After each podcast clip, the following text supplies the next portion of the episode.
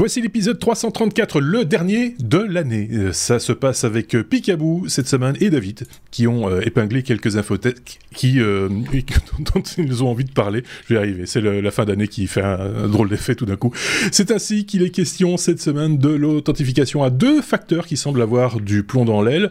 On parle aussi d'une galaxie sans matière noire découverte par des scientifiques.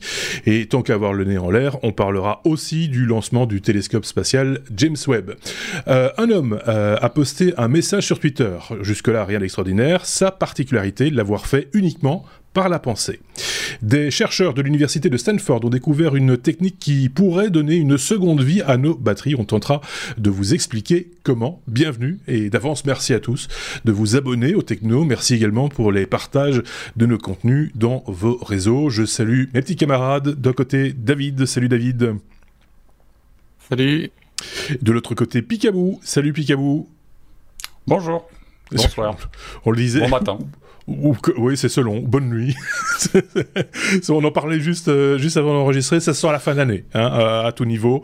Au niveau de l'accumulation de fatigue, plus euh, le relâchement, plus euh, tout ça. Donc, veuillez d'entrée de jeu nous excuser pour tout ce qui pourrait arriver durant cet épisode. Je le disais le dernier de l'année. il y en aura d'autres, évidemment, l'année prochaine. Et un bonus également qui, bah, qui lui sera du coup le bonus enregistré en, en 2021, mais qui sera publié qu'en 2022. Voilà ce sera le, bonus de l'année, du passage en tout cas à l'an 22. On salue quelques-uns de nos auditeurs, ceux qui nous ont laissé des messages ou qui ont réagi euh, sur les réseaux sociaux, JVG, Nikomouk, Nicolas Saint-Lay, Arlok Saga ou encore Mister FPGA. FPGA se dit comme ça, je crois. Euh, si vous le voulez bien, euh, on peut directement attaquer parce que y a le, sommaire est, chargé, j'ai envie de dire. Euh, en tout cas, ça tout ça demande des explications et c'est chose que nous allons faire, bien entendu, avec nos petits camarades. C'est parti. C'est parti avec la lettre A comme euh, Alexa. Alors ça, c'est euh, ça va être un épisode un peu particulier parce que dans ce numéro, il y a euh, deux, deux sujets. L'un qui pourrait me donner envie d'un jour arrêter de faire des podcasts technologiques et un autre sujet qui pourrait me donner envie, me redonner l'envie de, par contre, en faire encore plus et parler encore plus technologie. Je pense que mes petits camarades ont un peu compris l'allusion. Le premier sujet qui pourrait me donner envie de ne plus jamais parler technologie, c'est celui-ci. C'est Alexa qui a joué un peu au démon et a poussé un enfant à faire des, bêtises, David. Voilà, donc c'est un peu comme euh, comme on voit le, petit démon qui euh, essaye de pousser euh, l'enfant à faire des conneries, et l'autre côté l'ange gardien qui dit non, on ne fait pas ça. Ben ici, euh, on a demandé à Alexa, euh, est-ce que tu peux me demander un défi à relever?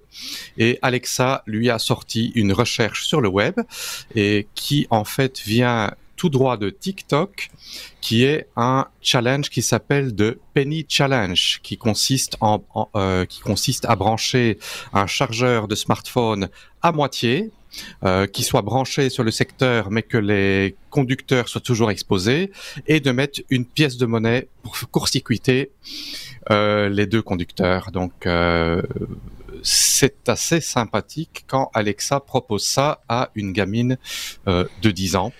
C'est affligeant. Moi, quand j'ai vu cette news, j'ai trouvé ça affligeant consternant. Euh, enfin, j'ai pas, pas d'autres mots, mais c'est. Euh, euh alors, j'ai vu il y a pas tellement longtemps. C'est pas une série toute neuve. Ça s'appelle Next, si je ne dis pas de bêtises. Il y a eu qu'une saison ou deux saisons euh, que j'ai eu l'occasion de la, regarder. Et il y avait justement une scène dans, dans, dans cette dans cette série où une intelligence artificielle se servait bah, d'un genre d'Alexa ou de, Google Home ou en tout cas d'assistant vocal qui qui qui euh, lançait des idées un peu euh, néfastes, on va dire, euh, dans, la tête d'un enfant, lui expliquant que ses parents l'aiment pas et des trucs comme ça.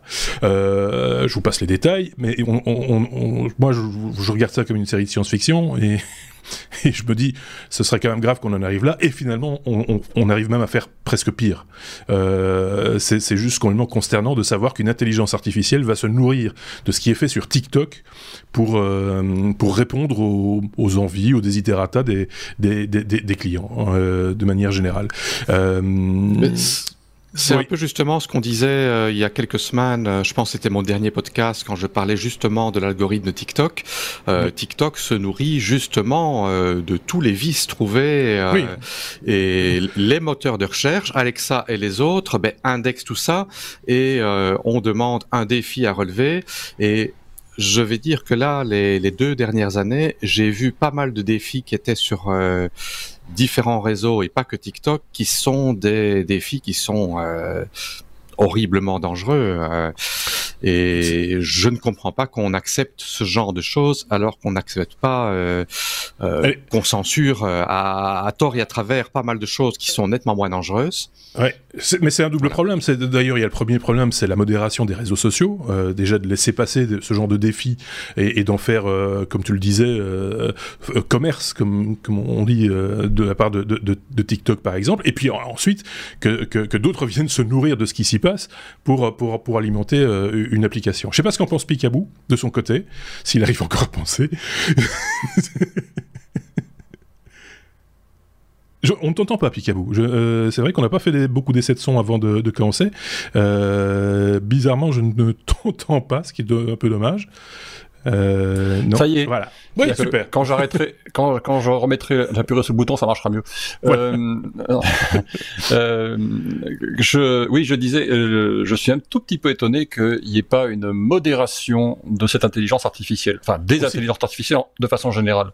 C'est-à-dire que quand euh, il y a, il y a une, une comme disait David il y a, il y a quelques instants, quand ces, quand ces intelligences artificielles ou ces moteurs de recherche font euh, du, ramassage d'informations et qu'ils le traitent, pourquoi est-ce qu'il n'y a pas une modération entre le moment où ça ressort de cette intelligence, cette intelligence artificielle et le moment où c'est récupéré? Il doit y avoir un, un, un je sais pas, un, contrôle au moins, un, filtre, quelque chose.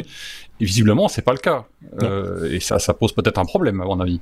Il y a, il y a peut-être un truc à, à, trouver quelque, à trouver quelque part là. Voilà. Oui, parce que, que, ça m'inspire. Après, euh, je, vais, je, vais, être gentil parce que moi, Alexa, j'en ai une chez moi. Donc, si je suis trop méchant, va pas être gentil avec moi. oui, c'est ça. Mais c'est parce que là, c'est un défi. Alors, c'est un, défi dangereux. On est tous d'accord avec ça. Faire un court-circuit, parce que c'est qui voit ça, euh, c'est juste à ne pas faire. Mais des défis couillons du même genre et tout aussi dangereux, voire plus dangereux, il y en a euh, à foison euh, sur, sur, des réseaux comme TikTok. Donc on peut tout imaginer. Si demain euh, TikTok dit ah bah, tiens va, va, marcher en équilibre sur le sur le, bord de ta fenêtre, si tu habites à plus de 10 étages, tu vois des, des, des, des couillonnades du genre. Alors après il y a aussi une question d'éducation des enfants. On est tous d'accord pour dire que ils sont pas obligés de faire tout ce que Alexa leur que font les parents quoi. et que font les parents. donc s'ils confient l'éducation de leurs enfants à Alexa, voilà on peut on peut s'en inquiéter aussi. Mais malgré tout euh, enfin, je veux dire que là, il y a une, une responsabilité euh, presque partagée hein, euh, entre tous les acteurs qui, sont autour de. Voilà, je pense que c'est pas un, ce type d'outil n'est pas à mettre entre toutes les mains et toutes les oreilles. Comme on le dit souvent, comme on dit souvent, le problème, il n'est pas c'est pas l'ordinateur, c'est ce qu'il y a entre, entre le clavier et la chaise. Oui. Hein, c'est voilà, ni plus ni moins. Si, les, si ce qui est entre le clavier et la chaise ne fait pas le boulot, c'est pas le clavier ou l'ordinateur qui va inventer l'histoire. Hein. On est, on est d'accord. Donc, par contre, les enfants sont, oui. les enfants sont quand même euh, ont moins une capacité de discerner ce qui est bien de ce qui est mal. Donc, euh, si les parents euh, ben, laissent les enfants utiliser des outils comme Alexa, ben, qui sont maintenant dans beaucoup de maisons accessible à tout, à, tout le monde et, les enfants jouent avec et posent des questions. Euh, ça, c'est un gros problème. Et à, à l'heure euh, où euh, les intelligences artificielles, les différents médias sociaux censurent à tort et à travers tout ce qui est copyright, musique. Euh, ils reconnaissent avec une efficacité euh, redoutable euh, une musique qui passe sur une publicité pendant trois secondes en arrière-fond. Ils censurent la vidéo. Mais à côté de ça, des choses comme ça que je suis certain qu'ils sont capables de censurer, ben, ils ne le font pas. Ça, c'est de nouveau, toute la, la, la, problématique du fonds de commerce de ces applications, une fois de plus, et, euh, on aura certainement, malheureusement, l'occasion d'en reparler. Mais voilà pourquoi j'expliquais que c'est le genre d'applications, de, technologies qui peuvent être formidables au demeurant, hein, euh, peuvent me, moi, me donner envie de, un petit peu tourner le dos et dire ok, débrouillez-vous avec ce truc et, euh, et parlons, et parlons d'autre chose. On peut parler d'ailleurs d'autre chose tout de suite. Elle est trop B comme batterie. Voilà, tiens. Sujet bien, bien propre. Euh, bien, quoique. Euh, un procédé révolutionnaire pour euh, rallonger la durée de vie des batteries. C'est ce qu'ont trouvé des, chercheurs de Stanford. C'est de nouveau David qui en parle. C'est le Graal hein, pour l'instant. On a, on a eu plein de news comme ça durant l'année où on nous disait ah on, on, a inventé une nouvelle batterie qui se charge plus vite, qui se décharge moins vite, etc., etc. Bon, bah il fallait qu'il y en ait une dernière du même acabit cette année 2021, David. Tout à fait. Et euh, d'ailleurs, l'université de Stanford a déjà fait par des plusieurs fois cette année-ci euh, dans plusieurs euh, technologies euh, en rapport euh, avec ce qui est l'électricité pour des panneaux solaires plus efficaces. et c'est pas la première nouvelle qu'ils ont sur les batteries. ici, ils ont trouvé ils ont trouvé une technique pour en fait redonner une nouvelle vie aux batteries aux batteries lithium-ion. En fait, ils ont, euh, ils ont tout simplement euh, construit une batterie lithium-ion euh, dans un boîtier transparent pour voir un peu ce qui se passait lors des charges et des décharges. Et euh, ils se sont rendus compte que euh, euh, l'accumulation de lithium métallique qui justement dégrade les capacités de la batterie pouvait être réversé, réversé, je sais pas comment dire en français. Inversé, retourné, réversible. Ah, inversé en faisant une décharge, une décharge très rapide de la batterie. Euh, donc, euh, euh, apparemment, tous les euh, X cycles de charge-décharge, euh, si on décharge la batterie de manière assez rapide, euh, ça permet de euh, euh, d'inverser un peu cette réaction chimique et de prolonger la durée de vie des batteries de possiblement 30%. 30% c'est pas mal, étant donné que les batteries sont quand même quelque chose qui est qui sont pas super simples à recycler et qui peuvent poser des problèmes pour l'environnement. 30% si c'est de manière gratuite et si en de manière software on peut euh, avoir euh, un circuit intelligent qui euh, décharge recharge. En fait, ça se faisait déjà pour les batteries nickel cadmium. C'est que les, ces batteries-là avaient une, avaient une mémoire et en fait, si on déchargeait pas complètement la batterie avant de la recharger, on perdait en capacité. Et apparemment, ben, les batteries lithium-ion ont un peu le pas le même comportement, mais un comportement similaire.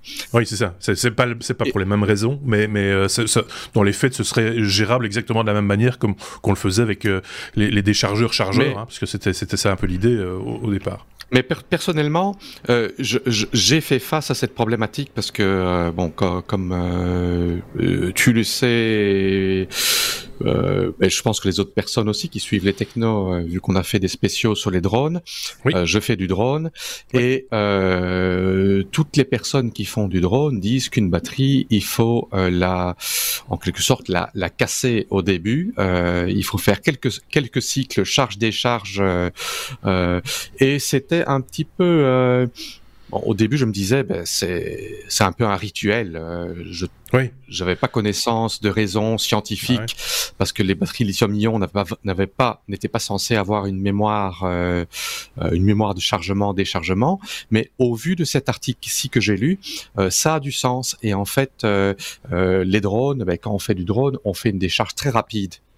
Mhm. Et cette euh, comment dire ce rodage des batteries euh, me fait un peu penser à ce qu'on voit ici et ça a peut-être du sens finalement. Alors Attention, quand on parle d'une décharge rapide, c'est quand même une décharge contrôlée, hein, pas nécessaire de la mettre en court-circuit, ça, ça, ce sera vraiment contre-productif, mais c'est dans les la, la décharger dans, dans, dans, dans, la, dans, les, dans les, les, normes, on va dire, de, de ce qu'elle est capable de délivrer euh, comme, comme, comme courant, tout simplement, euh, pour ne pas non plus l'endommager. Mais c'est vrai que on voit de plus en plus, et particulièrement à la période des fêtes, vous voyez, quand on commence à faire des cadeaux du genre, tiens, je vais offrir un GSM à ma cousine ou à mon tonton, euh, et que de temps en temps on se dit, mais tiens, finalement, quand on reçoit un smartphone préchargé ou presque chargé, que la batterie est à 30%, vaut-il mieux la brancher pour la charger à 100% ou d'abord bien la décharger et puis faire une charge C'est toujours la question qu'on se pose et on se demande s'il n'y a pas effectivement, tu parles d'un petit rituel euh, un peu ésotérique, ce genre le, karma du smartphone. Euh, je, veux faire en sorte que tu vives longtemps un smartphone, donc je vais faire le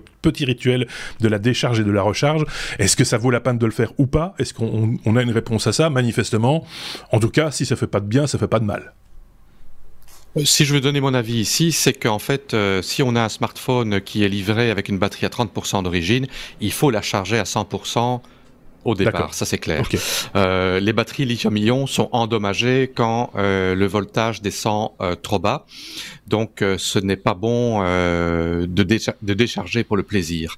Mais par contre, ce qui parle ici, c'est plutôt d'avoir, après plusieurs cycles, de charger la batterie à 100% et de faire une décharge, peut-être pas à 0%, mais peut-être à 20%, à 30% assez rapide, et ça peut régénérer la batterie. Mais par contre, ce n'est pas bon de, de, de descendre à 0% et de laisser une batterie batterie complètement déchargée, tout comme il n'est pas bon non plus de garder une batterie chargée à 100% inutilisée pour longtemps.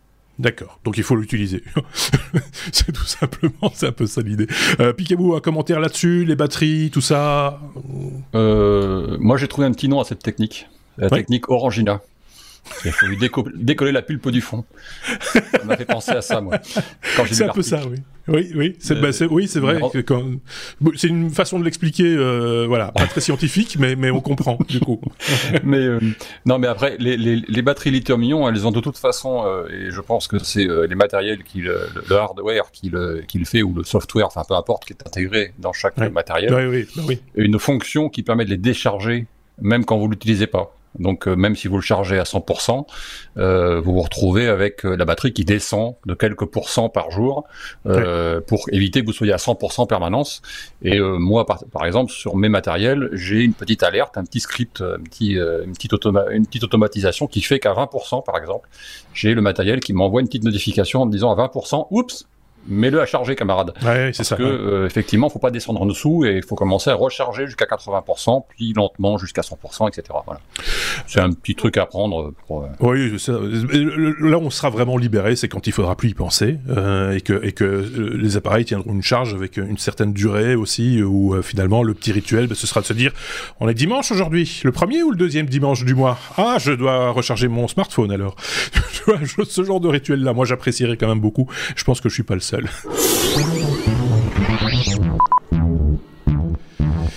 On est à la lettre G, G comme euh, galaxie. Euh, alors là, il va falloir donner une explication, euh, Picabou, euh, parce que voilà, on n'en parle pas souvent, mais là on peut en parler d'une galaxie sans matière noire. C'est ce qu'auraient découvert des scientifiques. il faut rappeler ce qu'est la matière noire.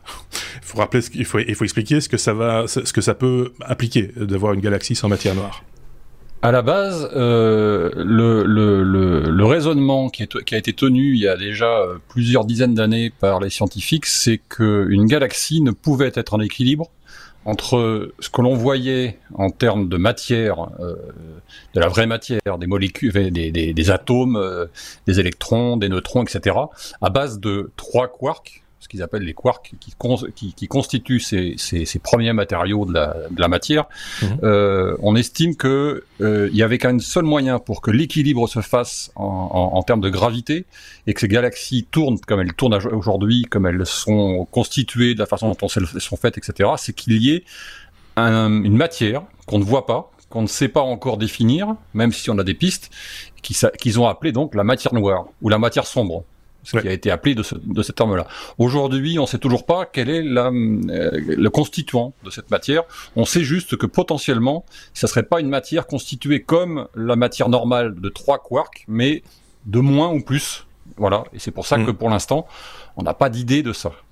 C'est plus un concept ah, de matière que qu'une matière en elle-même. En fait, c'est tout ce qui n'est théorie très avancée, on va dire. Oui, c'est ça. Voilà. voilà qui n'est pas encore prouvé a priori, mais qui est une théorie assez avancée et qui semblerait se justifier systématiquement, sauf, sauf dans le cas présent, bah oui. où euh, un petit groupe de scientifiques euh, des Pays-Bas, euh, si je ne m'abuse, oui, je crois que c'est ça, Pays-Bas, mais qui travaillent au, au, au, au VLA Le VLA, pour vous dire, c'est un télescope, un radiotélescope qui se trouve au Nouveau-Mexique, aux États-Unis. Si vous avez vu le film Contact avec euh, avec Jodie Foster, euh, voilà, euh, et que vous avez vu avant ça, par exemple 2010 de mémoire, où on voit aussi ces, ces radars, etc. Ça vous donne un peu l'endroit où ça se mhm. trouve. Ce sont tout un tas de, de grandes antennes radars qui sont alignées en, en, en X, en, en, X, non, en croix, pardon, excusez-moi, c'est pas un X, c'est une croix, un Y plutôt, et c'est avec avec ça qu'ils sont en train de travailler et ils ont examiné depuis euh, quelques mois euh, une, un ensemble de six galaxies euh, qui sont des galaxies qui sont ultra naines. Alors, enfin, non, naines ultra diffuses, pardon, excusez-moi. je suis pas, je suis pas astronome. Hein. et dans ces galaxies, ils estiment qu'a priori, d'après leurs calculs, il n'y aurait pas de matière noire. Ils n'auraient pas trouvé de matière noire. Et D'autres scientifiques leur ont dit mais c'est pas possible, ce que vous nous racontez, c'est impossible. Refaites vos calculs. Ils ont repassé le truc à la moulinette, ils ont refait des observations pendant 40, 40 euh, jours, je crois, sur une des galaxies qui s'appelle AG, alors attendez, AGC 114 905, voilà. Et cette euh, galaxie est effectivement, et ils en apportent visiblement la preuve, sans matière noire à l'intérieur. Ça veut dire que ce type de galaxies qui sont euh, ultra diffuses, donc dont la matière est assez euh, très étalée dans le dans, dans l'espace, cette galaxie ne contiendrait pas de matière noire, et ce qui semblerait ne pas poser de problème vis-à-vis de sa de sa constitution. Voilà, en gros, pour simplifier.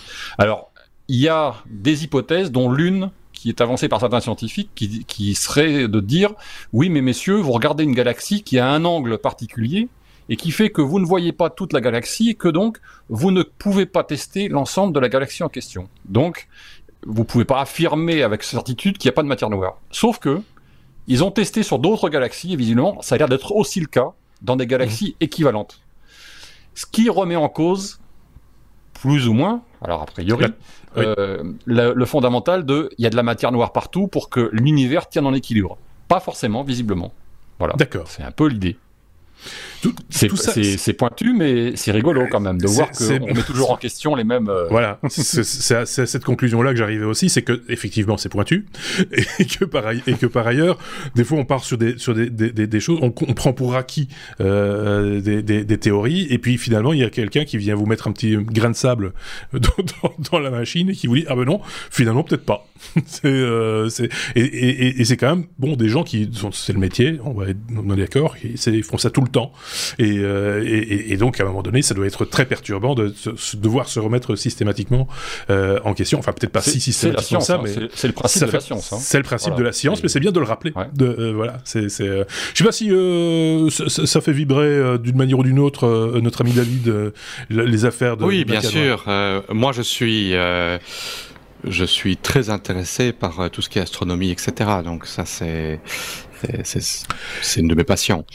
Euh, ben oui, c'est très interpellant parce que en fait la matière noire euh, qui est censée euh, composer 80 à 80 à 85% de l'univers euh, d'après les, les, dernières observations, ben, si on trouve justement euh, des galaxies qui ont pas de matière noire du tout, la matière noire en question qui justement n'est pas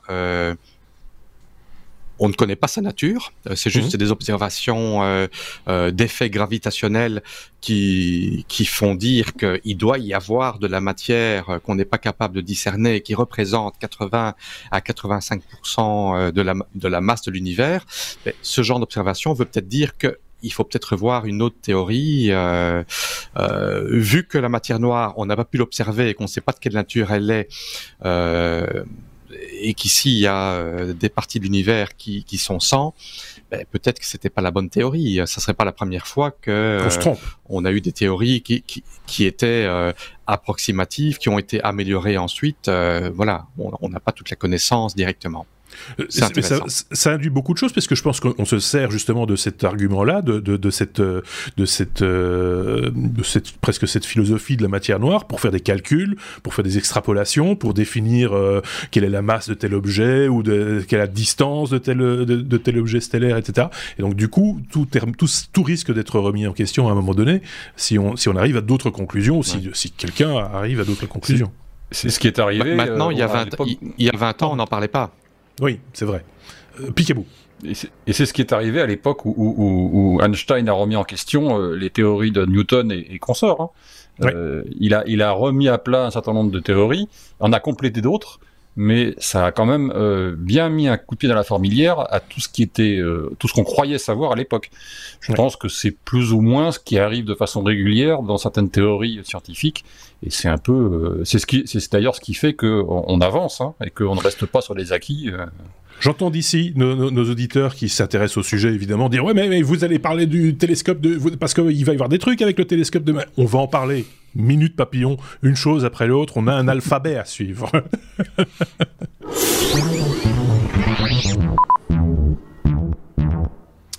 On va d'abord parler de GPU. G comme GPU, David, on va parler des Chinois euh, de chez euh, InnoSilicon qui lance euh, ses premières cartes graphiques. Alors InnoSilicon, on, on connaît pas bien en Europe ou en Occident de manière générale, si je dis pas de bêtises.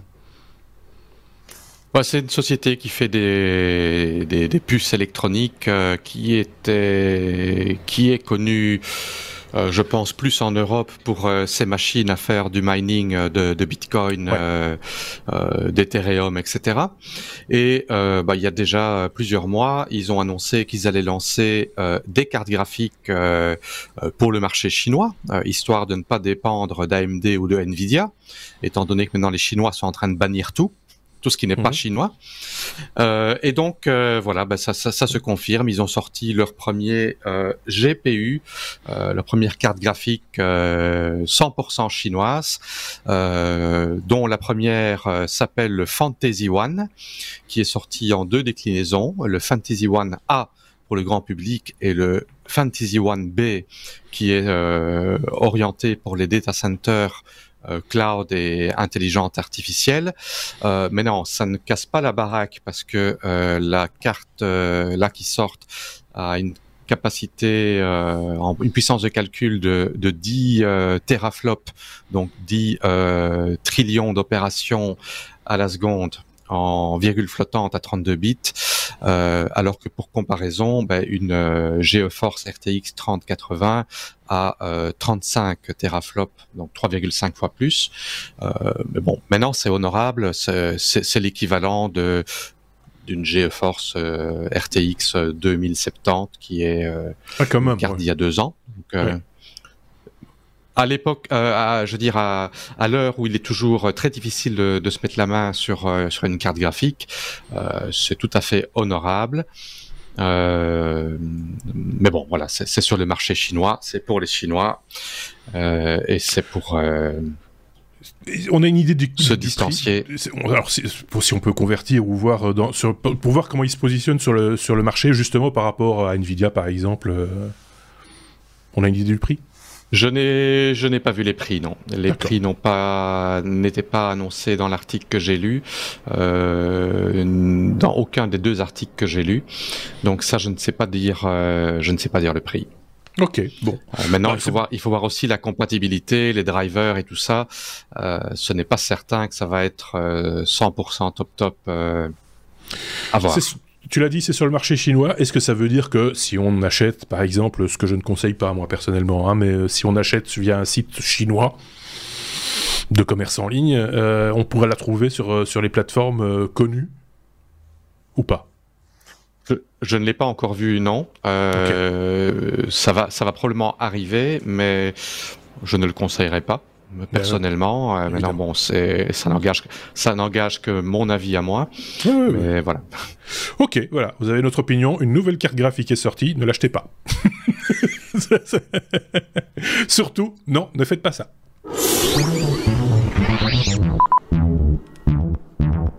Bon, ça tape à la porte, hein, Picabou.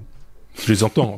bah oui, mais ils disent Ouais, non, mais vous nous faites languir, machin, etc. Vous avez commencé avec l'espace, machin. On a envie de, de, de, rêve, on a envie de, on a envie de, de distance, de satellite, d'exploration. bah oui, voilà. Euh, on était à la lettre J comme James Webb euh, satellite. ST, c'est. James Webb, euh, euh, ça y est, j'ai perdu. oui, Space, space, space, space, Telescope. Voilà, c'est ça. Donc c'est la version anglaise de ce télescope spatial. spatial James Webb. Mais oui, on n'avait pas de place à la lettre T. on l'a vu partir. Ça, oui, ça, ça m'a fait. 13h40 la, semaine dernière. Ça m'a fait, ça m'a fait. Euh, moi, je l'ai regardé en direct. Je sais pas toi. Euh, ou, ou, non, j'ai pas pu. Euh, ah, j'ai regardé en différé, mais c'était quand même, euh, ça foutait quand même le frisson quand même. Oui, parce que parce que bah, décollage, machin, etc. Tu te dis, ça coûte quand même un bonbon. Hein, leur truc, c'est des années, 10 milliards, des années, 10 milliards, des années de travail. Il y a de la technologie d'un peu partout, hein, même, même belge dedans. Il y a, y a, il y a de tout. il y a, il y a voilà, il y a plein de gens qui l'attendaient. Euh, et donc on se dit quelle prise de risque mais c'est quoi ces mecs qui envoient des satellites dans l'espace. Alors quand c'est des, satellites commerciaux on se dit ok bon ils ont les sous et encore hein, mais ici quand même c'est assez incroyable. Mais je vais te laisser euh, parler de, cette aventure. Non parce que j'ai voulu quand même aborder le sujet parce que quand même c'est quand même le lancement euh, j'allais dire de la décennie voire de ce siècle voire peut-être des 50 dernières années hein, je vais pas être mais on est quand même pas loin, euh, parce que alors étonnamment, j'ai discuté avec plein de, avec, avec du monde à droite à gauche euh, sur les réseaux, en, IRL, etc.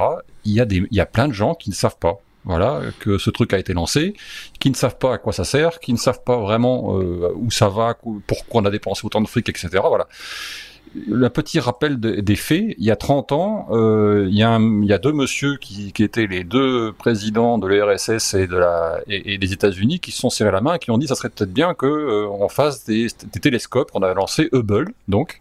Et puis à suivre, les scientifiques ont dit oui, mais Hubble, il, il voit qu'une partie du spectre visible de la lumière, euh, des ondes lumineuses, enfin des ondes radio de façon générale. Euh, et donc, euh, ça serait peut-être bien qu'on lui fasse un petit copain qui lui va aller voir les autres ondes, qui sont pas les ondes qu'on peut voir avec nos petits yeux ou que Hubble pourra voir. Et et c'est le but du James Webb Telescope qui a pour but d'aller voir les ondes dans l'infrarouge, donc beaucoup plus de, de, en gros, quand vous avez une étoile ou une galaxie qui s'éloigne de vous, elle tire vers le rouge. Quand elle se rapproche de vous, elle tire vers le bleu, vers le, vers vers le violet, enfin vers le, le bleu ou le violet, je ne sais pas d'ailleurs, je suis daltonien donc ça veut. voilà. Euh, mais en gros, c'est principe le James Webb Télescope, contrairement à Hubble, va pouvoir regarder cet ultra, cet infrarouge, pardon. Donc beaucoup, beaucoup, beaucoup plus loin que Hubble, euh, qui va, qui lui non seulement avait un petit miroir d'environ 2 mètres 50, alors que le James Webb Télescope a un miroir de 6 mètres ou 6 mètres 50 d'ailleurs, si je ne m'abuse. Euh, 6 mètres 50, c'est bien ça. Euh, que euh, ce, ce, télescope, donc James Webb, a été lancé par Ariane 5 sans aucun problème sur une trajectoire parfaite, comme l'a annoncé la NASA hier, euh, disant que même il allait faire des économies de carburant et que donc il allait durer 10 ans, a priori, contrairement aux 5 ans plus ou moins prévus au départ.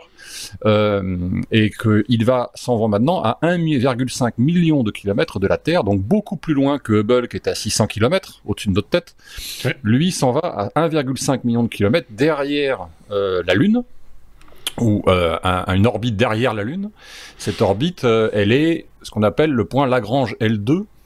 c'est un, un point d'équilibre qui se situe sur, la, sur une ligne entre le Soleil et la Terre c'est un point qui permettra au télescope de rester en place en, en utilisant un minimum de, euh, de, de, carburant.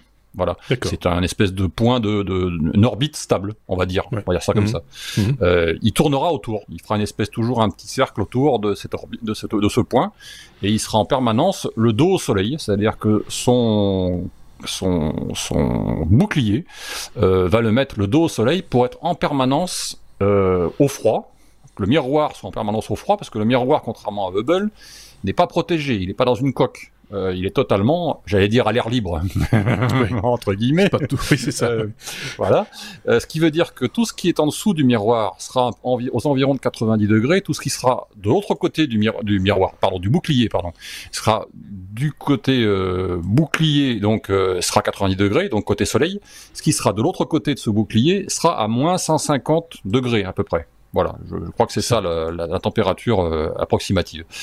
Ce qui fait que ce miroir va pouvoir choper, s'il n'a pas une poussière dessus, si on n'a pas des défauts au lancement, s'il n'a pas eu d'accident, s'il est déployé comme il faut, etc., va pouvoir observer potentiellement jusqu'à à peu près 13 milliards et demi d'années en arrière, donc en regardant la lumière, euh, la lumière infrarouge qui nous arrive depuis très très longtemps, qui est parti il y a très très longtemps. Voilà. C'est le but de ce télescope, d'aller voir ce qui s'est passé dans le passé, au moment où juste après le Big Bang, il y a eu euh, un gros nuage pendant 380, 380 euh, millions d'années à peu près. Mais après ce gros nuage qui ne laissait pas passer la lumière, ni les ondes radio, ni quoi que ce soit, pouf, ce nuage s'est un petit peu pas dispersé, mais euh, oui, c'est dispersé. Les molécules se sont regroupées. Elles ont laissé passer, voilà, elles se sont refroidies. Elles ont laissé passer les ondes radio. Et c'est à ce moment-là qu'on voudrait savoir comment se sont créées les étoiles, comment s'est regroupée la matière, comment se sont créées les galaxies qui ont suivi, etc. C'est le but de ce télescope. Et forcément, peut-être, pour en revenir au sujet de tout à l'heure, qu'on saura à quel point la matière noire, si tant est qu'elle existe, a joué un rôle. Peut-être, je ne sais pas. Voilà. Et autre point, autre, pour juste pour finir, autre euh, mission de ce télescope, c'est aller voir les exoplanètes et déterminer la, les, pouvoir savoir exactement comment sont constituées les atmosphères des exoplanètes qu'on a déjà trouvées, qu'on a déjà euh, détectées, euh, parce qu'avec ce télescope, effectivement, on pourra, on pourra faire des analyses spectrographiques très très précises de l'atmosphère de chaque planète potentiel. Euh, alors, je vous invite à aller, aller voir les liens que j'ai mis, en, qu'on a mis, qui est le lien d'abord pour le télescope lui-même et son voyage actuel qui se passe plutôt bien puisqu'il a déjà déployé les deux bras qui vont lui permettre de mettre en place le bouclier. Donc ça, mhm. c'est fait depuis hier et avant-hier, depuis quelques jours, entre, entre, en gros. Il a même, ce matin ou cette nuit, il a même déployé le mât qui lui permet, qui tient le, le, le, le miroir, qui est monté d'un mètre et qui donc va permettre ensuite de déployer miroir sans toucher au, bouclier. Donc ça, ça se passe ça se passe plutôt bien jusqu'à maintenant.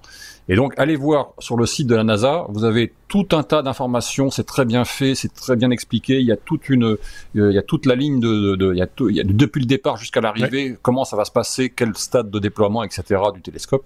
Et allez voir l'autre lien qui est une, qui est une conférence faite par un, scientifique euh, qui vous explique le but de ce télescope. Euh, ça dure à peu près une heure. Euh, c'est très didactique puisque le monsieur s'est mis au niveau de, nous, pauvres, pauvres, pauvres humains, oui, ça. pour expliquer le pourquoi du comment. Voilà, je peux. Ce serait compliqué d'en dire plus. Il y a beaucoup de choses à dire, mais voilà, mhm. globalement. C'est, en tout cas, c'est, c'est, euh, juste, enfin moi je trouve ça, quand je continue à trouver ça totalement magique, euh, faut être très clair, quand on voit euh, les efforts euh, consentis. alors là, le, le, voyage est encore long, hein, je sais pas combien de temps, dans, c'est dans, deux semaines ou une semaine et demie. Alors normalement, depuis le lancement, il a un mois de voyage jusqu'au point Lagrange. Oui, ça. Le point Lagrange L2. Voilà. Donc sur 30, il, doit, il, doit, en être à peu près à une semaine à peu près maintenant.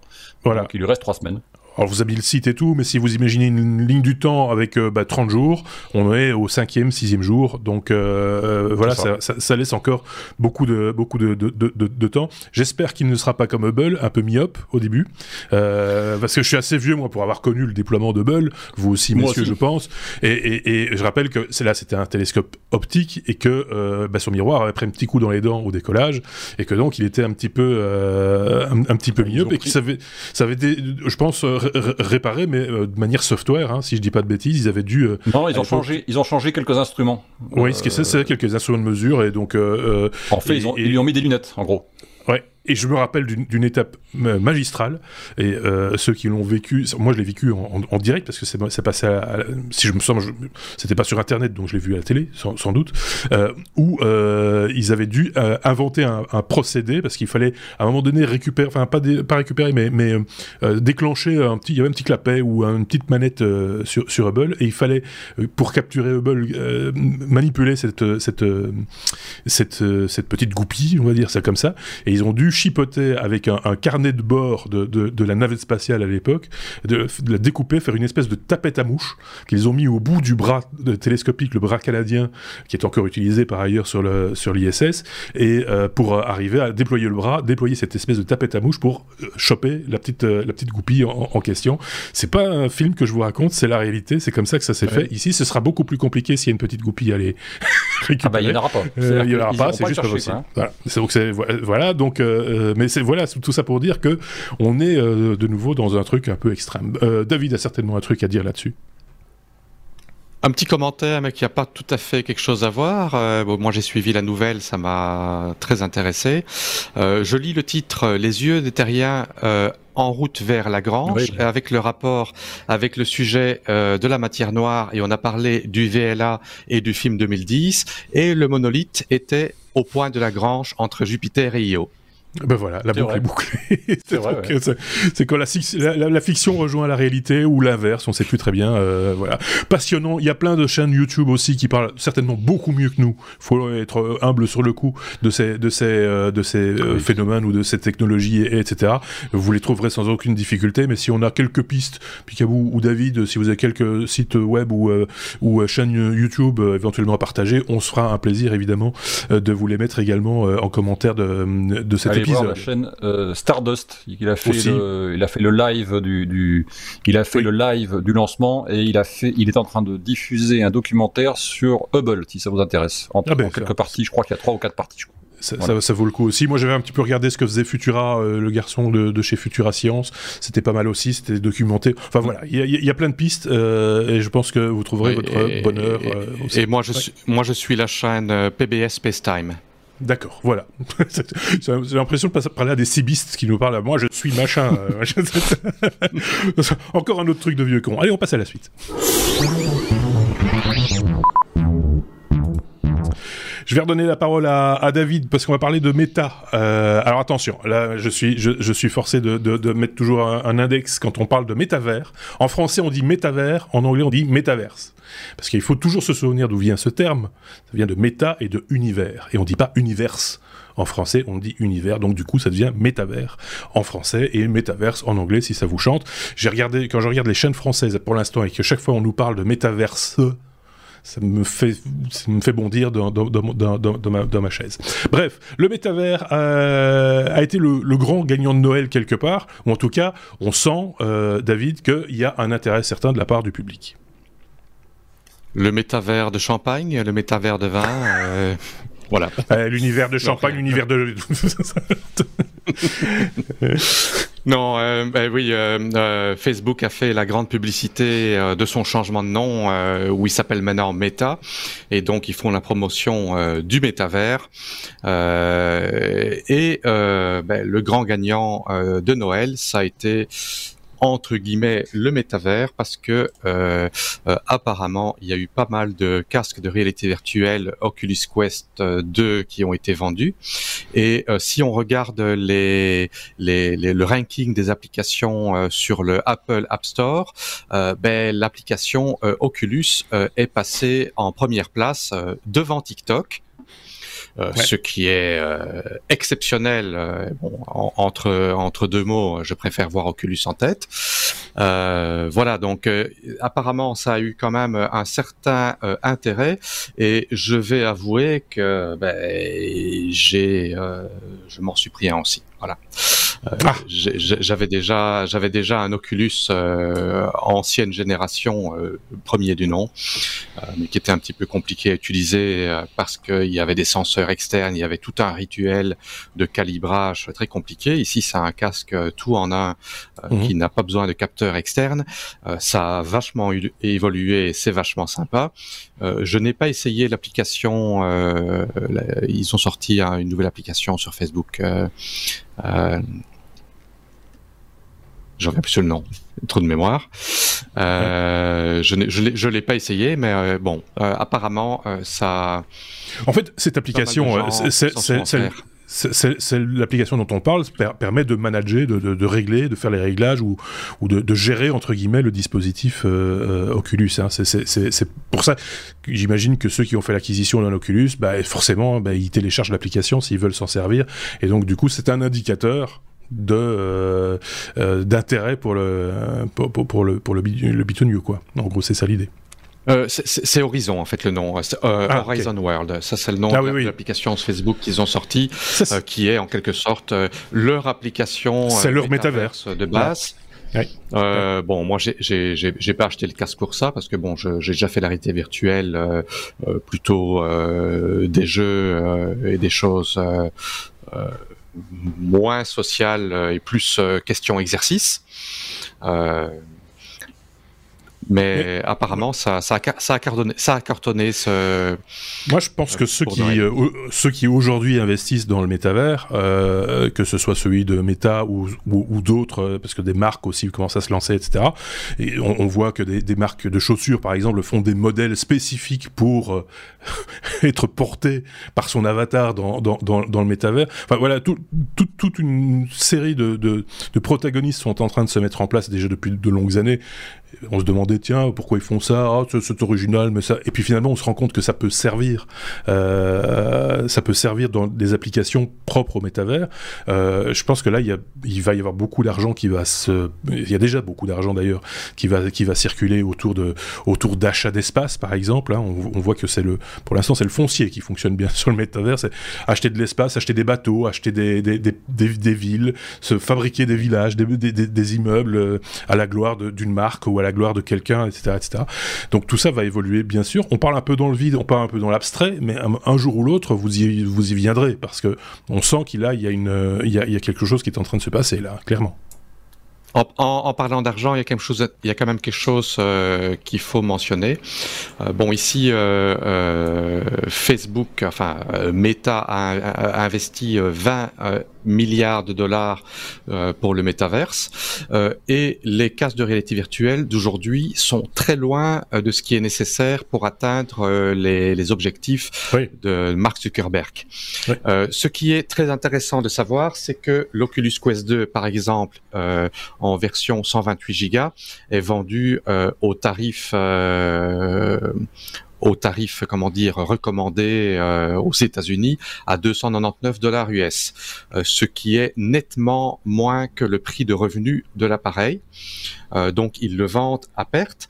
Par contre, il y a tout un, il y a tout un tas de d'acceptation qui doivent être faites, euh, on est obligé de le lier à un compte Facebook et euh, accepter les conditions d'utilisation.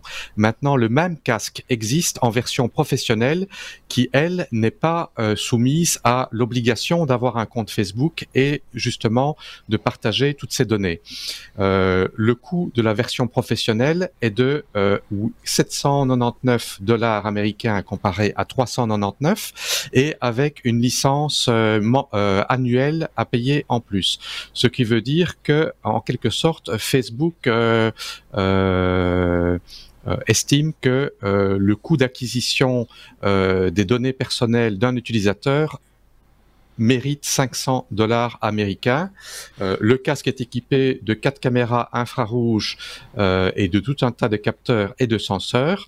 Euh, étant donné qu'il n'y a pas de senseur externe, ils font un scan de la pièce autour pour pouvoir positionner et mmh. ça, ça a une reconnaissance. Ça veut dire que par exemple, on établit un périmètre dans une pièce, on va dans une autre pièce, on revient dans la pièce, il reconnaît tout à fait l'environnement. Donc il mémorise tout ça et euh, les, les, les, licences euh, de les, tous les tous les, les fine print qu'on doit accepter euh, euh en s'enregistrant euh, disent en quelque sorte on donne feu vert à Facebook pour utiliser à des fins commerciales toutes les informations, toutes les utilisations, tout ce qu'on fait, etc. Donc ça c'est quand même un petit peu interpellant.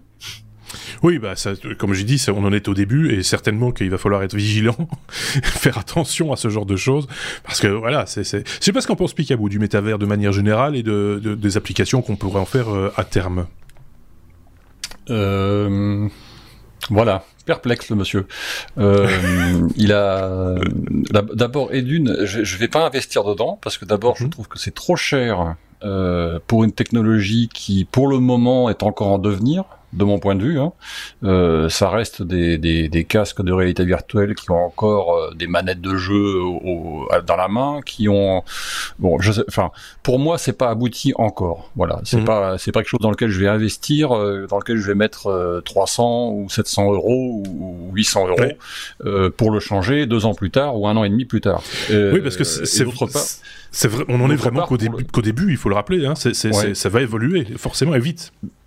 D'autre part, le deuxième point, c'est que euh, moi, je suis pas Monsieur, je suis un, contre Facebook. Je, je suis pas Monsieur Facebook et je me méfie beaucoup, beaucoup, beaucoup de cette société qui un coup vous dit, mais Monsieur, achetez nos casques, il n'y a pas de problème, il n'y a pas besoin d'un compte. Le coup d'après, six mois plus tard, vous dit, ah ben Monsieur, finalement, il vous faut un compte. Ah, puis finalement, ben, oh, ah ben non, finalement, il n'y a, a plus besoin de compte. Donc, on va se calmer. Voilà, je vais attendre calmement, patiemment que ben, monsieur se décide. Hein et puis, j'irai voir peut-être ailleurs. D'ailleurs, s'il y a d'autres bien sûr. qui sortent. Et, et, bien, et, je serais tenté de dire que tu as bien raison, euh, dans le sens où, même si, euh, quelque part, euh, Mark Zuckerberg a, a, allez, a, presque volé, ou en tout cas, c'est approprié le, le, le, terme métavers, il n'en est pas propriétaire. D'autres vont certainement créer des métavers, euh, en veux-tu, en voilà, et que euh, celui de Facebook, euh, bah, c'est un parmi d'autres, et puis chacun ira un petit peu comme on a l'habitude d'aller sur l'application Trucmuche, où tu vois, chacun ira là où ça lui plaît, où ça, ça, rentre, ça rentre dans ses, dans ses considérations personnelles, etc. Mais c'est c'est un peu comme les jeux, comme je prends par exemple Fortnite ou, ou Minecraft ou des trucs du genre, c'est un peu sans au-delà de l'aspect ludique, c'est voilà, tu choisis l'espace dans lequel tu vas vouloir évoluer ce sera peut-être pas suite Mark Zuckerberg quoi qu'il en dise. Et le, dernier, et le dernier point pour moi qui est rébarbatif, c'est que ça me semble être une grosse histoire de pognon. Voilà. Euh, ah bah oui, ça, plus qu'autre chose. Voilà. C'est-à-dire que c'est pas, euh, c'est-à-dire que quand on est arrivé sur Internet, il y avait moins, il y avait pas le pognon, c'était rigolo, on envoyait des chats, on envoyait des, on envoyait des blagues, on envoyait des gifs, on envoyait des machins. C'était rigolo, on découvrait un truc. Là, c'est pas ça. Là, on est en train de nous vendre un truc, mais monsieur, mais vous allez acheter mes baskets euh, pour je ne sais combien de NFT machin qui vont être vendus dans le métavers de machin, qui on va récupérer en plus vos données machin. Non, je crois pas. Je dois être trop vieux pour ça, moi voilà. Moi, je pense que c'est vers ça qu'on va, et je dis pas que c'est bien. Euh, Entendons-nous bien, mais je pense que c'est clairement vers ça qu'on va. Euh, mais voilà. et après, on verra euh, s'il y a moyen d'en faire quelque chose. Et, peut-être que on sera en podcast dans le métavers, tu vois. Qui sait Et on dira du mal de Mark Zuckerberg aussi dans son métavers. Euh, ce sera kiffant quand même, allez, il faut avouer. Euh, voilà, je pense qu'on a fait le tour. Enfin non, on n'a pas fait le tour. On aura encore l'occasion de faire le tour parce que ce sujet-là, à mon avis, en 2022, euh, il ne sera pas tari. On, en parlera encore. On est à la lettre P comme piratage, Picabou. nos cookies, manifestement, pourrait ou compromettre euh, notre sécurité et notre authentification à deux facteurs. Euh, rien à voir avec la poste, je tiens à le signaler au passage. C'est pas parce qu'il y a deux facteurs qui se présentent avec des coliques pour autant. Non, non, ça n'a rien à voir. Euh, c'est bête ce que je viens de dire. Euh, donc finalement, même on peut, ce qu'on a toujours dit ici avec d'autres, avec vous, avec d'autres chroniqueurs aussi, il y a, on sait que de toute façon on va se faire pirater. C'est une question de temps en fait. Oui, c'est ça. Et, et là, fois. Voilà. Les facteurs sonnent deux fois, par contre. Et là, euh, c'est euh, des chercheurs d'une université aux États-Unis qui ont découvert que sur le dark web, il y avait de quoi euh, largement pirater le système A2FA, euh, je sais pas comment ça se dit, moi, 2FA, j'ai toujours dit ça comme ça, qui est en fait le système de d'identification, d'authentification à deux facteurs. Donc, autrement dit, c'est quand vous allez vous brancher sur les internets, euh, sur un site quelconque, que vous mettez votre mot de passe, votre identifiant, votre mot de passe, et eh ben le site vous envoie soit un SMS, soit un mail avec un code à rentrer euh, pour identifier que c'est bien vous qui avez rentré votre identifiant et votre mot de passe. Ça, c'est la base de l'identification à deux facteurs qu'on nous vend depuis des années comme étant la solution ultime, enfin ultime je ne sais pas, mais au, moins la solution du moment pour éviter le piratage. Sauf que, effectivement, ces euh, chercheurs ont découvert que sur le dark web, il y avait une petite valise avec à peu près 1200 outils de piratage qui permettaient, euh, via, des via des techniques de, de, de, de ciblage, euh, alors comment ils appellent ça euh, L'homme du milieu. Alors je crois, je crois que c'est l'homme du milieu, c'est le man in the, man in the middle, la, la, technique, la technologie, c'est-à-dire que en gros, ils vont venir vous hameçonner avec des informations qu'ils vont récupérer via un logiciel malveillant installé sur votre ordinateur, et via ce logiciel malveillants, ils vont aussi récupérer vos cookies, vos cookies dans lequel euh, les informations de de, de, de, de connexion à deux facteurs vont sont enregistrées plus ou moins. Alors Là, ça dépasse ma compétence totale. C'est-à-dire que moi, j'ai lu l'article, j'ai appris avec cet article que c'était enregistré sur les cookies. Voilà, mhm. et, je et, ça, et ça fout les jetons. Je, vous, je dis franchement, ça fout les jetons. C'est-à-dire que si demain matin, il y a un, un, un malware qui s'installe sur mon ordinateur, bon, il faudra qu'il fasse des efforts déjà, parce que vu ce que j'ai dessus, ça va être difficile. Mais quand même, s'il y en a un qui arrive à choper le truc, c'est-à-dire qu'il est capable de venir ensuite, avec ses cookies, en épluchant ces petites choses-là, euh, prendre ma place au moment où je vais me connecter sur plus sur tel ou tel euh, site internet et faire la, la, la, petite mayonnaise que je ferai moi, mais en fait ça, ça va être lui qui va aller le faire à, ma place. C'est ça. Ouais. Et voilà. Donc autrement dit, l'authentification à deux facteurs, vous pouvez vous asseoir dessus. Alors utilisez-le encore parce que c'est tout ce qui existe aujourd'hui, à ma connaissance. Oui. Je suis pas un expert en informatique, hein, mais il me semble que c'est tout ce qui existe. Mais en même temps, je commencerai à me poser des questions. Entre ça et Log4j, euh, Log4j ou euh, je ne sais plus quoi encore qui se balade, je veux dire qu'elle est pas rose la vie sur Internet en ce moment. On va pas tout mélanger non plus. c'est deux, deux, choses bien bien différentes et qui n'ont même strictement rien à voir. Mais euh, restons sur le sujet des, des, des, du double facteur. Je sais pas ce qu'en pense euh, David, qui lui, euh, voilà, c'est plutôt son domaine. Euh, le double facteur, on sait, on sait bien qu'il y a de toute façon toujours moyen de le contourner. C'est pas nouveau. Si c'est bien implémenté, normalement c'est censé être euh, sécurisé, mais maintenant c'est vrai que euh, on n'est jamais à l'abri de, de, quoi que ce soit. D'ailleurs, euh, euh pour donner un exemple, euh, quand les services secrets américains veulent obtenir un accès à un ordinateur d'une personne qu'ils espionnent, c'est plus facile d'aller installer des des appareils espions dans le bâtiment que de faire de l'extérieur. Donc euh, ici, on va dire une attaque man in the middle, euh, ça correspond un peu à venir euh, installer quelque chose chez l'utilisateur. Et à partir du moment où l'utilisateur a un logiciel espion sur son ordinateur, ben, double, quel que soit le, double simple, triple, quelle que soit la sécurité derrière, euh, voilà, euh, voilà, je veux dire, euh, il, il, entre, euh, s'il y a une interception qui se fait et que et qui lui s'en rend pas compte, il est vu. Et là, on fait que... une double, une triple, une quadruple, voilà.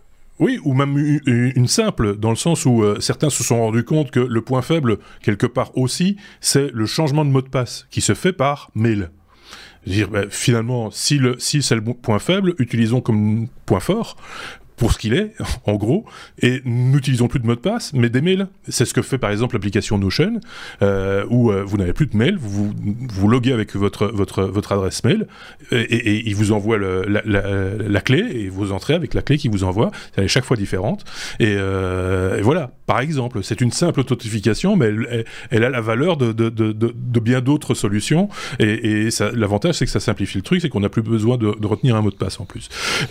C'est, voilà.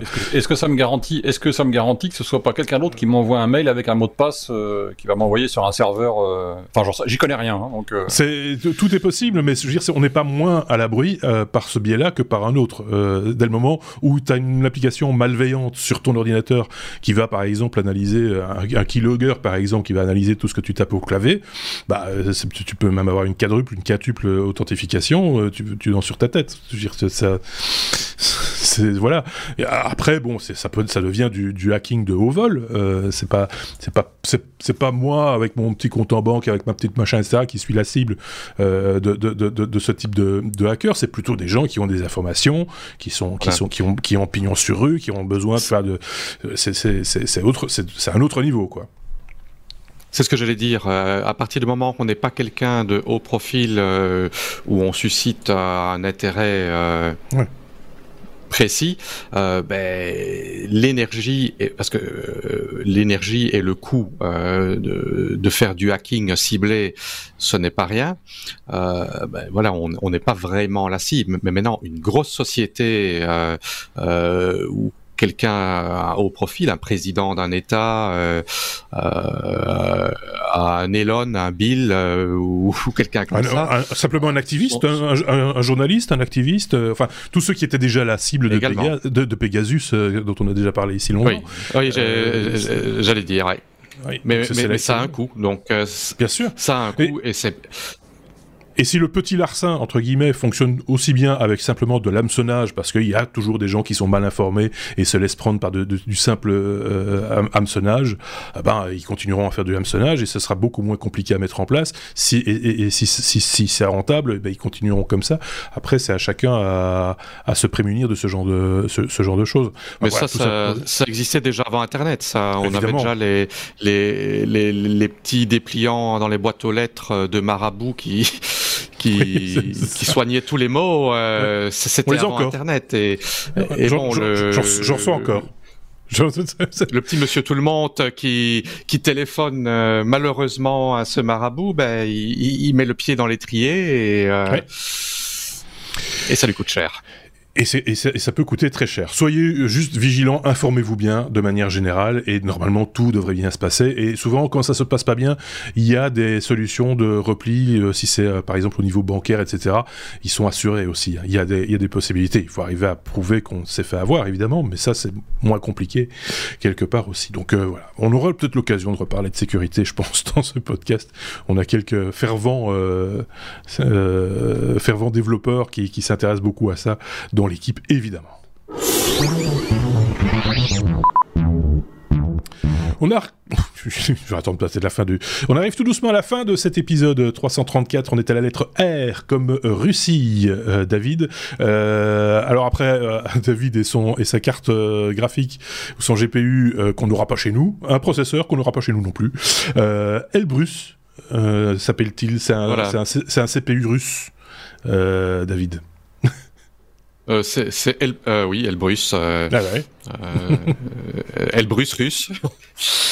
bah oui, on, on, parlait de carte graphique chinoise et maintenant on parle de, de processeur russe qui s'appelle Elbrus. Je sais pas, je sais pas où il est allé les chercher. je sais pas où il est allé les chercher. Ces news, ils n'ont pas. je rappelle que David est en, Thaïlande, vit en Thaïlande. Ils n'ont pas la même presse que nous. C'est-à-dire qu'ils n'ont, ils lisent pas les mêmes journaux que nous. Donc forcément, il est un petit peu. Euh...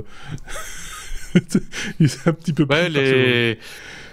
Les, les, les, sources euh, ne sont pas euh, ne sont pas asiatiques. Tom Hardware, c'est c'est vrai, je pense. C'est vrai. Euh, ben voilà, les, les, Russes en fait veulent se détacher euh, de toute influence euh, américaine pour ce qui est processeur. ils ne veulent pas dépendre d'AMD, d'Intel, et donc ils poussent pour avoir des processeurs faits maison, tout comme les Chinois veulent des cartes graphiques faites maison.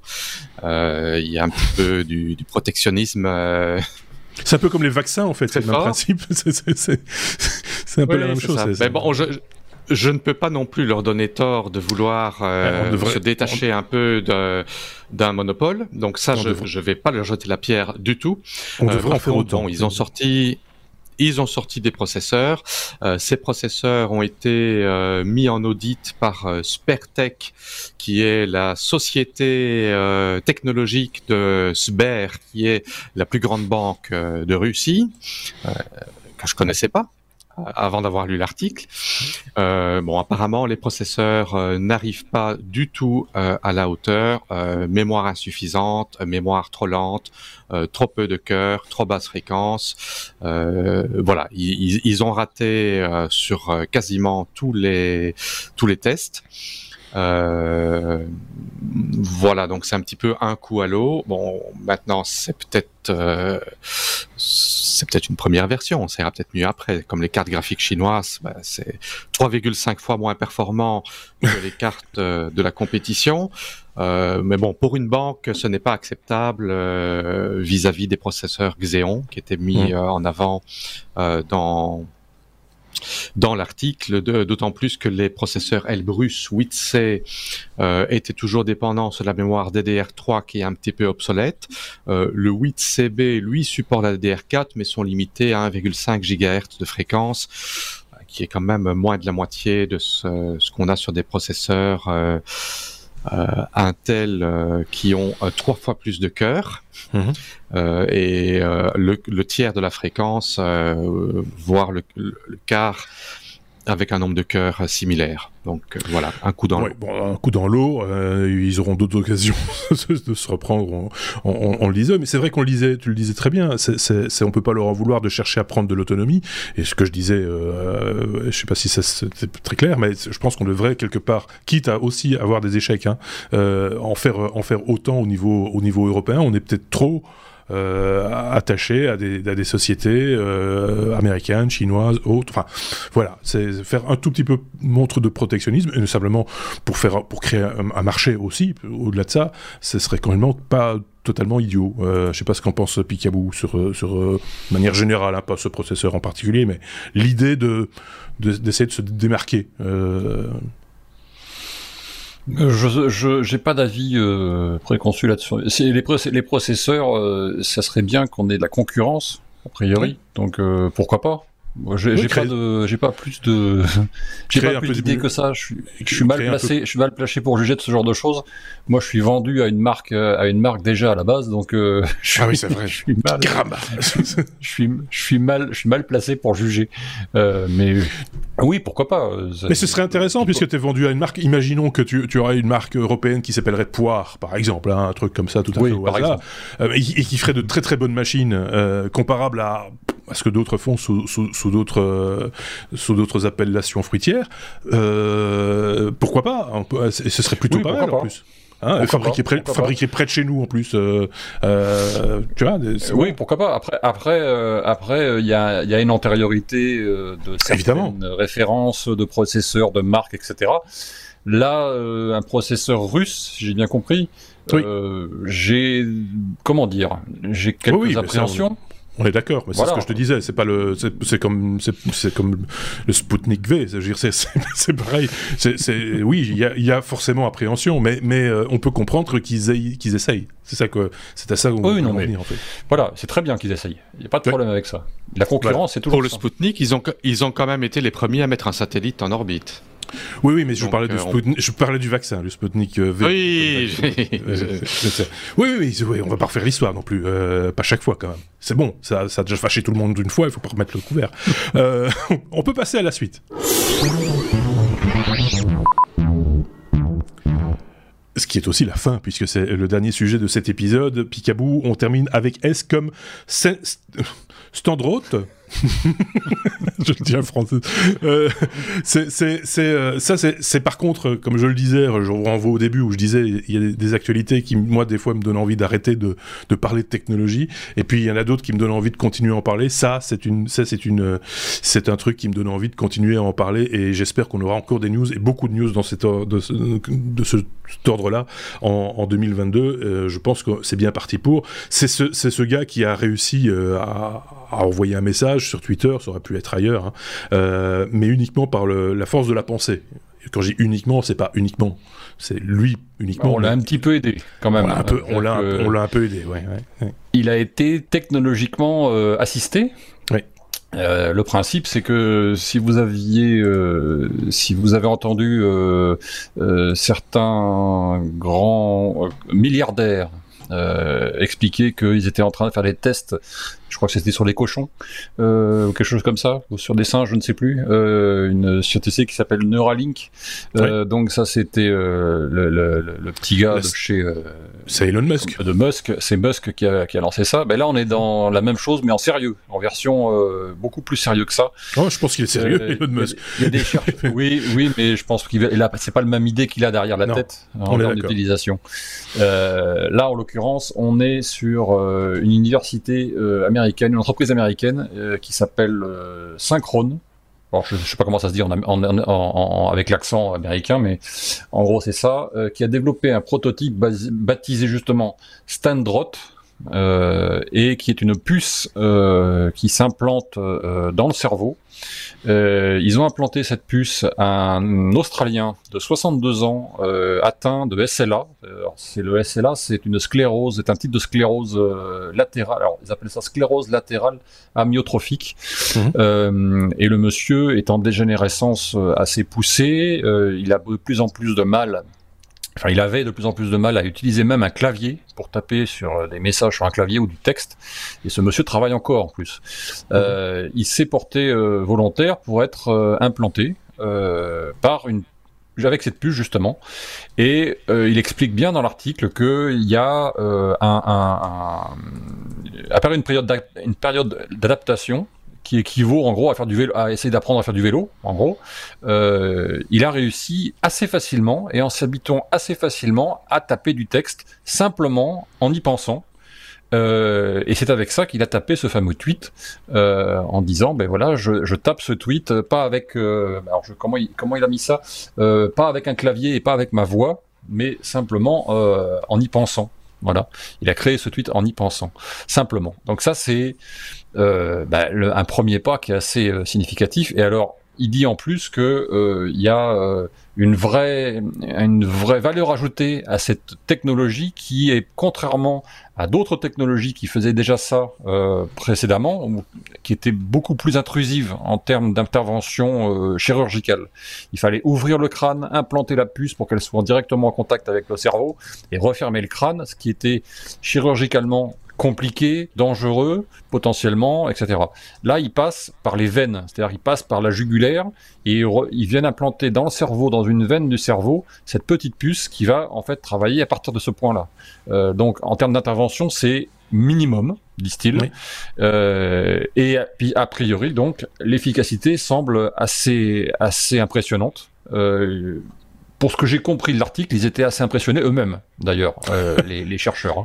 Euh, donc, euh, ben je, je, dirais, on est à, on est à une pensée de devenir des gens intelligents. Euh, et, et, et, omnipotent, puisqu'on n'aura plus qu'à penser, on n'aura plus rien à faire, hein, bientôt. Oui, et puis euh, tu, tu, tu, rajoutes à ça du, du, du text-to-speech pour, pour euh, émuler une voix. Euh, c'est les genres de choses, parce que la SLA, c'est un autre nom, hein, c'est la, mala la, la, maladie de Charcot, euh, c'est ce dont était atteint Stephen Hawkins. Stephen Hawking. Et donc, et donc c est, c est, on imagine bien que lui, il aurait été, à mon avis, sur les starting blocks, si je puis dire, pour, pour bénéficier de ce, ce genre de, de de, de, technologie parce que voilà, c'est s'exprimer, communiquer, c'est quand même la base de tout.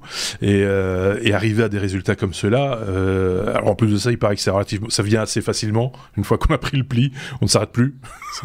on tweet tout le temps, enfin on tweet, on, on communique tout le temps. Donc c'est, moi je trouve ça, euh, c'est juste, euh, c'est magnifique quoi. C'est, je sais pas ah, ce que tu en penses. Ça ça, ça, laisse beaucoup d'espoir à beaucoup de gens qui sont dans son cas. Enfin, c'est et ça, ça laisse, ça, ça laisse, ça ouvre des ouais. portes à beaucoup ouais. de, de, toutes les applications de, imaginables. Voilà, de, beaucoup d'applications. Euh... Parce que passer entre parler, alors s'exprimer, exprimer une chose, mais passer des commandes, euh, il n'y a qu'un pas, hein, c'est euh, ouvrir une porte, euh, allumer la lumière, etc. D'ailleurs, le, monsieur, le monsieur est consultant et continue son activité professionnelle grâce à ça. C'est ça, ça qui est, ouais, c'est impressionnant. Moi, je, je, je, suis admiratif de ce genre de choses. C'est pas un dernier mot peut-être, David. J'ai pas de mots, mais j'ai un geste. un pouce vers le haut. Bah écoute, moi je pense que c'est une, bonne idée. Le pouce, le pouce vers le haut, de manière générale, on apprécie assez ici.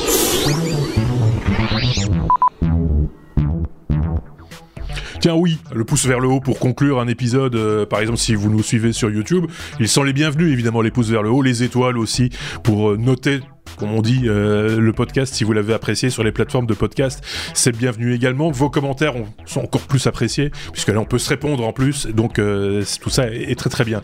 Merci beaucoup à David, merci beaucoup à Picaboo. Reste à vous souhaiter euh, bah, une bonne année 2022, ainsi qu'au reste de l'équipe que l'on salue d'ici et que l'on retrouvera dès janvier, évidemment.